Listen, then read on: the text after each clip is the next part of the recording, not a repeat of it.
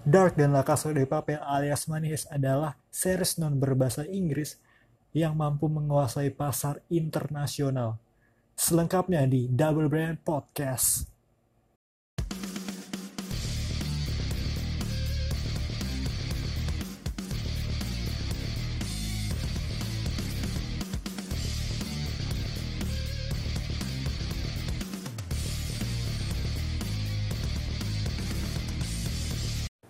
Selamat datang kembali di Double Brand Podcast segmen It's Movie Time episode 2 Kali ini gue bakal ngebahas beberapa series-series non berbahasa Inggris yang memiliki cerita yang bagus juga.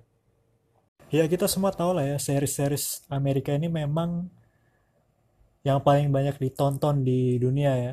Contohnya ya kayak Breaking Bad Terus yang baru-baru ya kayak The Umbrella Academy, Lucifer, terus Stranger Things yang lagi banyak orang suka. Dan juga sebenarnya si Game of Thrones juga produksi dari Amerika tapi memang mostly pemeran-pemerannya itu ya dari Inggris. Kayak si Kit Harington si Jon Snow itu orang Inggris. Sophie Turner juga orang Inggris. Paling yang orang Amerika cuman si pemeran Tyrion Lannister si Peter Dinklage.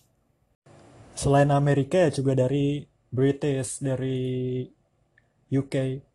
Contohnya ya kayak Sherlock Holmes. Terus yang baru-baru ya kayak Sex Education tuh banyak yang nonton juga. Ada The End of Fucking World. Terus ada yang lagi booming juga sekarang Peaky Blinders yang banyak nonton juga. Dan macam-macam lah. Jadi memang Amerika dan UK ini emang salah satu dengan jumlah penonton yang banyak di bidang TV seriesnya ya itu wajar ya karena ya memang mereka pakai bahasa Inggris gitu. Yang penonton secara internasional ya ngertinya bahasa asing ya bahasa Inggris karena memang bahasa internasional juga kan. Nah makanya series-series non berbahasa Inggris ini nggak bisa memasarkan ke pasar global ke internasional gitu. Karena itu tadi kendala faktor bahasa. Tapi semenjak Netflix mulai mengglobal di dunia banyak penonton-penonton itu yang udah mulai menonton series-series Eropa. Beberapa negara Eropa kayak dari Denmark, ada dari Spanyol, ada dari Norway, banyak lah. Ada Italia juga. Dan juga ada beberapa yang nonton series Amerika Latin kayak dari Meksiko, ada dari Kolombia juga. Dan kalau di Indonesia sendiri kayaknya orang-orang itu nontonnya yang seperti K-drama kali ya. Tapi gue nggak bakal bahas itu karena gue juga nggak pernah nonton K-drama.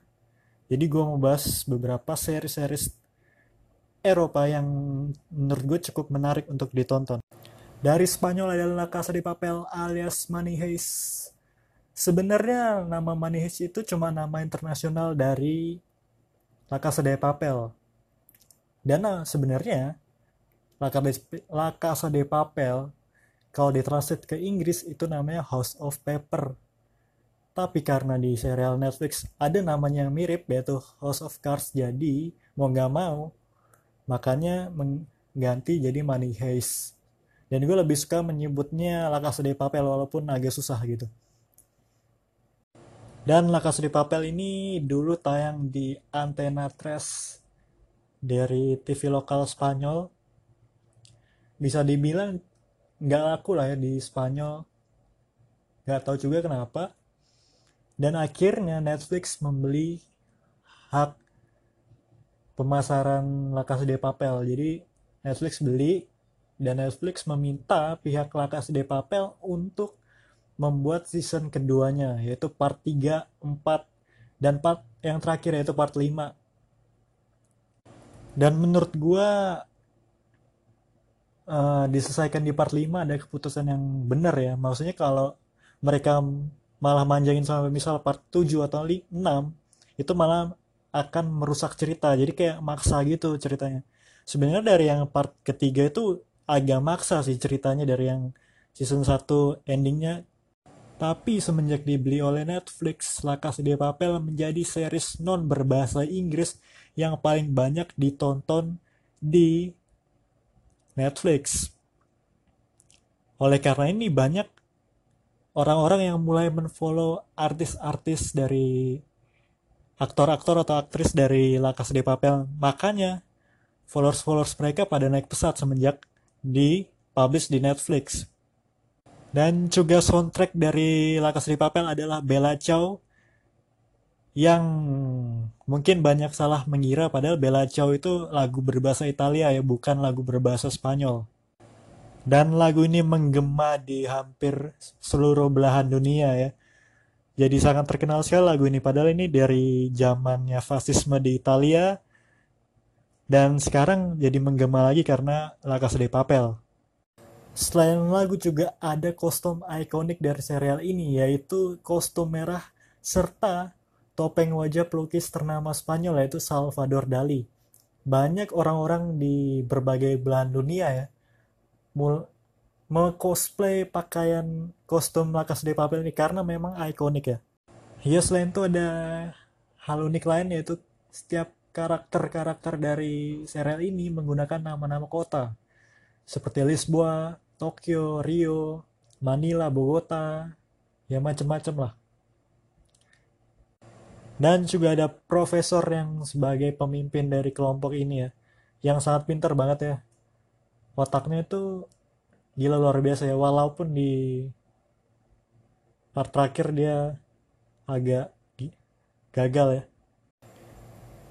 Dan ada satu quotes yang gue suka dari series ini yaitu Solo saco la bandera blanca cuando gana el Real Madrid yang berarti saya hanya mengibarkan bendera putih ketika Real Madrid menang gitu. Dan gue sebagai fans Real Madrid melihat kalimat ini gue sangat suka sekali. Dan selain La Casa de Papel ada series Spanyol lainnya yaitu Elite. Salah satu series yang cukup bagus ya. Bercerita tentang misteri thriller anak-anak SMA yang mungkin bisa dibilang mirip dari series Amerika yaitu 13 Reasons Why. Dan season 4-nya juga dikonfirmasi oleh Netflix akan hadir. Gak tahu mungkin tahun depan. Ada beberapa karakter baru juga dan agak maksa dilanjutin ke season 4 sebenarnya karena menurut gue di season 3 itu udah ending terbaik dari series ini. Tapi ya sudah lah ya selanjutnya ada series dari Spanyol lagi yaitu Las Chicas del Cable. Ini series sebenarnya udah selesai di bulan Juli lalu ya. Series yang bercerita tentang perjuangan perjuangan seorang wanita mendapatkan haknya. Dan ini menurut gue salah satu series yang cukup bagus dari Spanyol dan ini adalah series Spanyol pertama yang bekerja sama dengan Netflix ya. Dan juga ada series Spanyol lagi Altamar yang bercerita tentang misteri thriller dari sebuah kapal pesiar ya bisa dibilang. Jadi ada misteri pembunuhan di sana dan ya tipikal film thriller lah. Selain Spanyol ada negara lain yaitu Italia memiliki series yang bernama Baby. Pemerannya ceweknya cakep-cakep di situ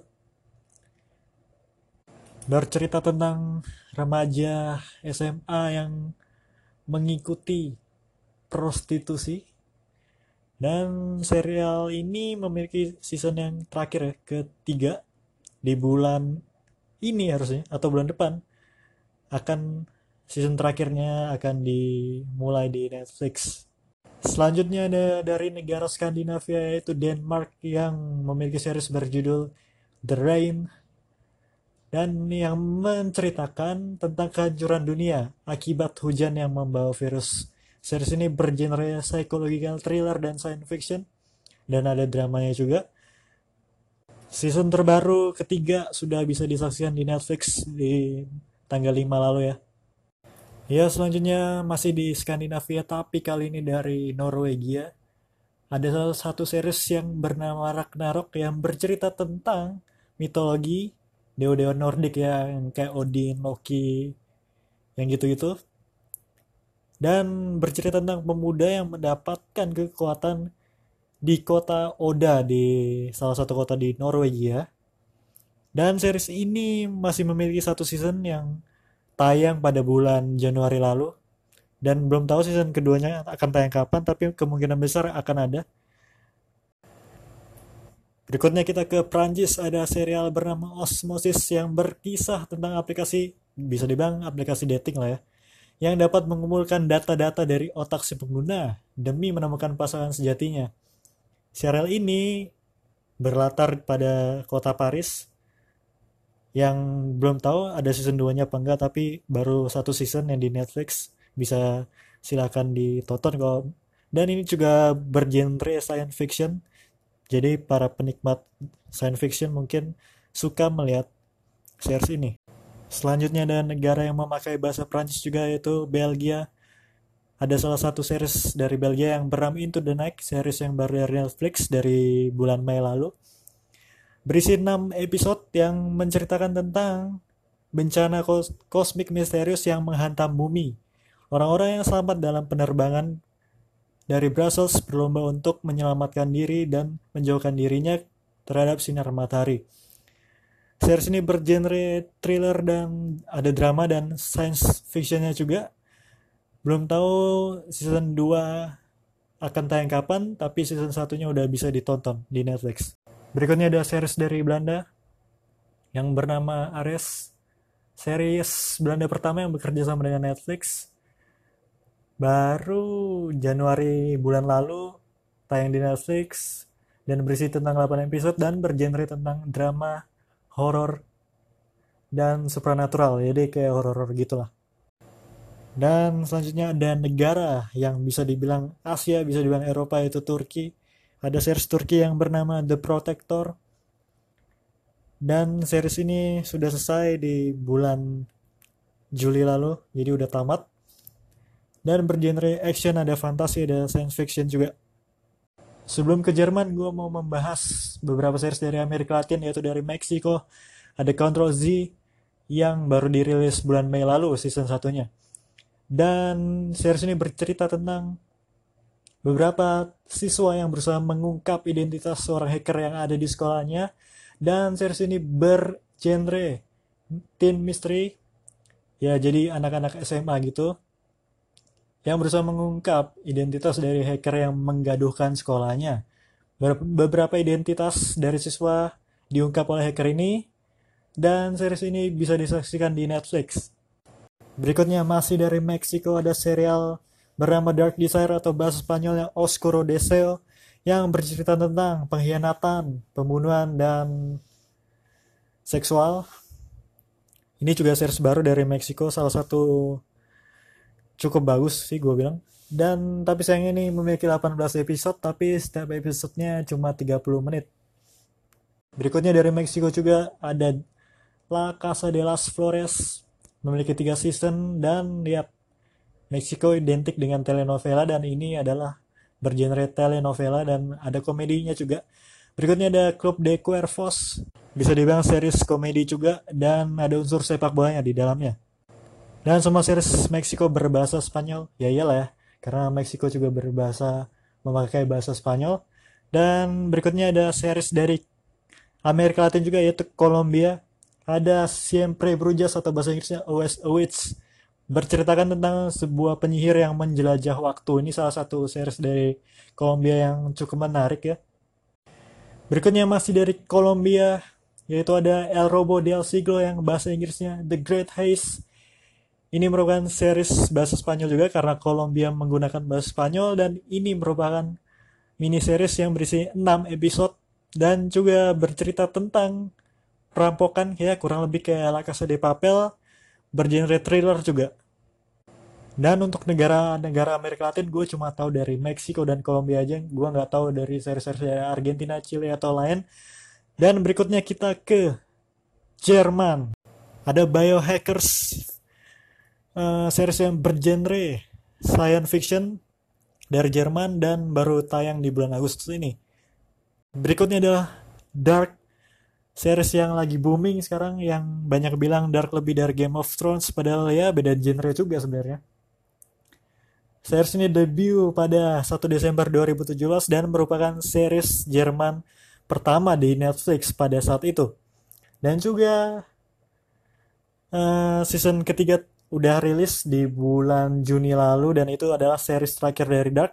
Sayang sekali udah series ini udah tamat dan series ini bergenre thriller, tragedi, misteri dan science fiction juga. Dan series ini bercerita tentang time travel, penjelajah waktu dan ini film sangat rumit.